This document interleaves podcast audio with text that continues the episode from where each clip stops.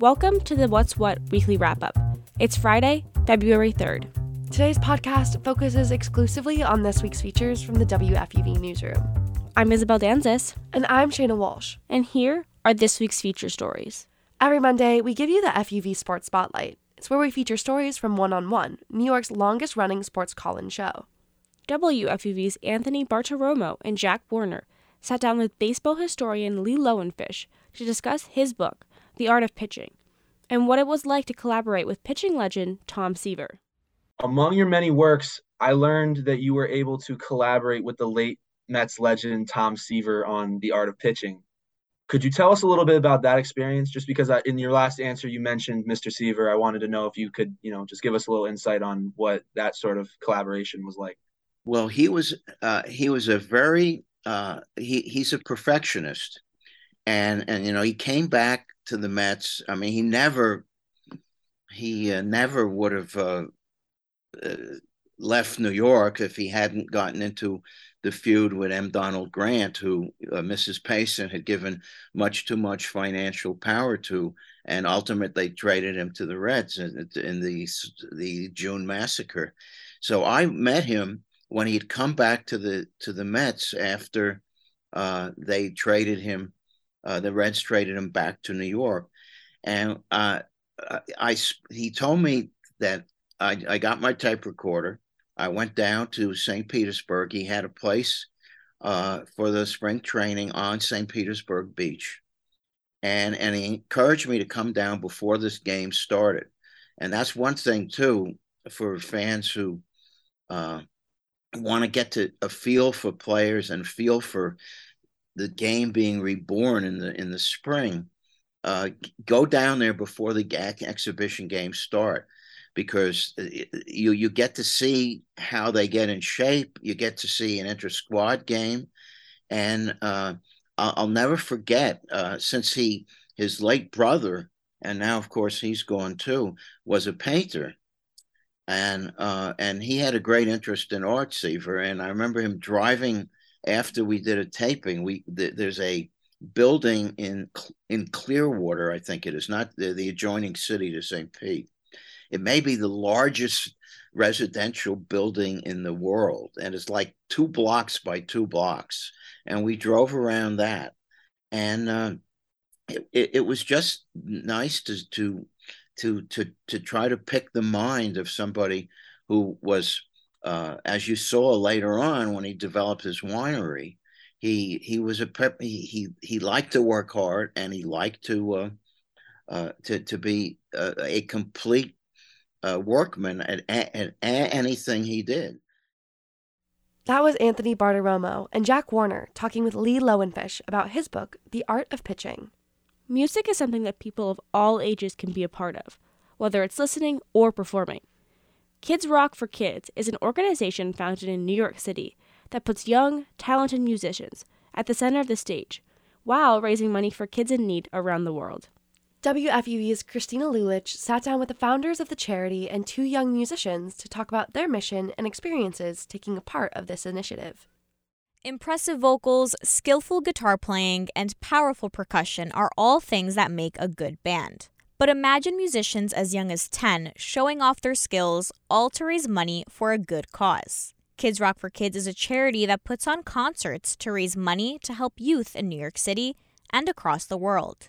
It started off as small community shows showcasing bands made up of kids and teens our kids' bands were drawing a crowd. And from the very beginning, we realized, you know, these kids could have a purpose with their musical talents and their performances. And so we've always had a charitable component to the shows from the very, very beginning. That was Lisa Shore. She's one of the founders of Kids Rock for Kids. The organization was created in 2017 by Dave Miller. He and Shore realized that the concert's positive reception was an opportunity to do something to help people across the world. What we call our tagline is helping the next generation help the world. So it's not just the raising money, but helping kids who are going to be, you know, some of them are going to be future superstars kind of have it ingrained in them that they can make a difference. Kids Rock for Kids teamed up with local and global charities. Coalition for the Homeless is a local organization that gives inner city kids a chance to attend a sleepaway camp. Kids Save Ukraine works to help children and families who have been affected by the war. Shore says all the proceeds they make from their events are donated to these charities. We really want to encourage the kids to think of themselves as global citizens and they can make a difference. And also, right here in their backyards, um, you know, kids need our help. Cisa Moreira is a 16 year old artist from Brazil. She's a solo artist who mainly sings in Portuguese. Moreira joined the Six Continents Band for Kids Rock for Kids, and she performed songs in English with artists across six different places around the globe.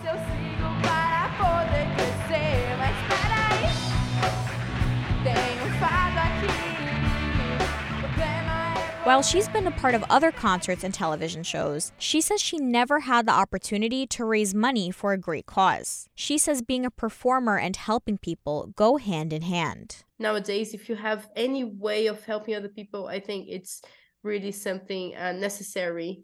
Uh, you can't only be a great musician if you don't have a good soul. She was a part of the Global Come Together Festival in June. Last year's showcase was the first in person performance since the pandemic. We had musicians from all over join us with the New York City bands, and we rocked out for three days in Brooklyn. It was incredible. It was a magical event. Incredible performances, the friendships that were forged, the connection made through music. Both international and local musicians took part in this event. It was a way for all artists to come together, especially since prior performances were done through live streams. Music is is my life.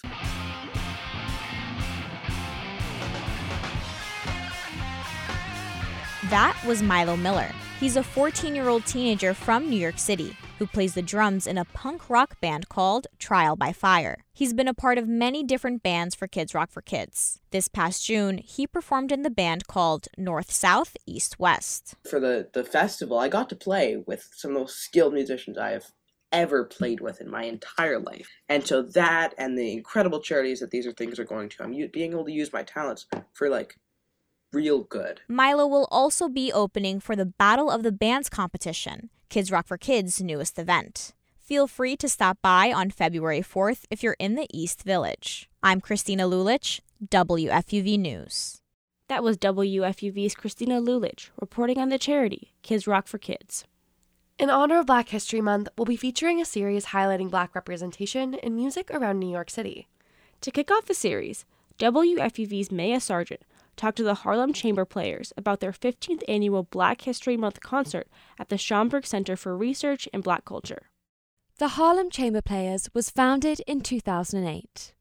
Every year, the group hosts an annual concert in celebration of Black History Month. This year, to honor their 15th anniversary, they will host this concert at the Schomburg Center for Research in Black Culture in Harlem.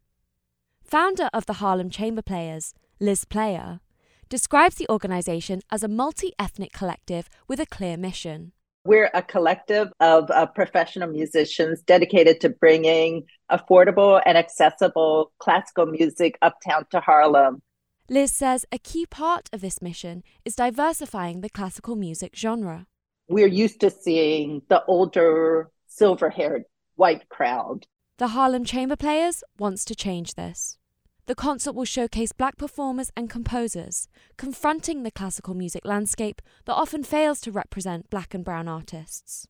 We're trying to create the type of ensemble we want to see reflected across the entire classical music world. Liz wants to ensure there are no barriers for people who want to hear live classical music. This music is for everyone, and it's just really important that everyone gets to be exposed to this music. This year's concert has been created by artistic director Terrance McKnight. He is also a host at WQXR, New York's classical music radio station. Terrance chose to center this year's Black History Month concert around the worldliness of black culture. So when we celebrate Black History Month, it's not about celebrating Black History Month in America. Black history is world history. Black history is human history, as well as American history. Terrance talks about this year's concert with passion and vigour. The event will be a packed schedule lasting nearly two hours and featuring compositions by Duke Ellington, Don Byron, Valerie Coleman, and Samuel Coleridge Taylor. One of the performances he is most excited about is the world premiere of Aruán Ortiz's piece, commissioned by the Harlem Chamber Players. That piece is called Episodes in an Unforeseen Departure, where he's really looking at leaving home, leaving Cuba, and coming to the States. And he's looking at other folks who've migrated. He's looking at the sound of that.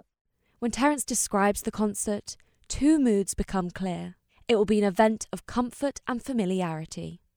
It's going to be inviting. If you've ever seen pictures of me at the Schomburg, I probably look like I'm sitting in my living room. The Assistant Director of Public Programs and Exhibitions at the Schomburg Center, Novella Ford, says the Black History Month concert is just one opportunity to highlight Black culture. Expanding what we know about Black culture, what we know about Black history, and putting our geography all across the globe and not into these singular places where we might think we should exist. Novella says that to facilitate accessibility, tickets to the Harlem Chamber Players concert are free. That is already an invitation to anyone to come through and learn about history or just to have a good evening and experience, right? Sometimes you don't have to beat people over the head with history. Sometimes you just invite them to hear and listen, and you don't know what they will take away from that. Terrance says he hopes the concert will be visited by audience members of all ages. He wants to inspire the next generation of black and brown composers and musicians. And so we stand for our community, for those young people to have access to all sorts of opportunities. You know, we never know where gifts and talent comes from, but we want to be there to show them that you can grow up to do this if this is what you choose to do. The Harlem Chamber Players' 15th annual Black History Month celebration concert will be held at the Schomburg Center in Harlem on Thursday, February 16th. The concert runs from 6:30 to 8:15 p.m. For WFUV News, I'm Maya Sargent. That was WFUV's Maya Sargent talking about the Harlem Chamber Players' 15th annual Black History Month concert in Harlem on February 16th. And that's it from us. But you can check out the What's What weekly wrap up every Friday for more features exclusively from the FUV newsroom. And make sure you check out WFUV's What's What daily podcast. It explores current events, culture, news, and hot topic issues in the surrounding New York metropolitan area. And it includes features and interviews just like the ones you heard exclusively from FUV. You can catch new episodes every weekday at 3, subscribe wherever you get your podcasts, or find out more at WFUVnews.org. I'm Shayna Walsh. And I'm Isabel Danzis.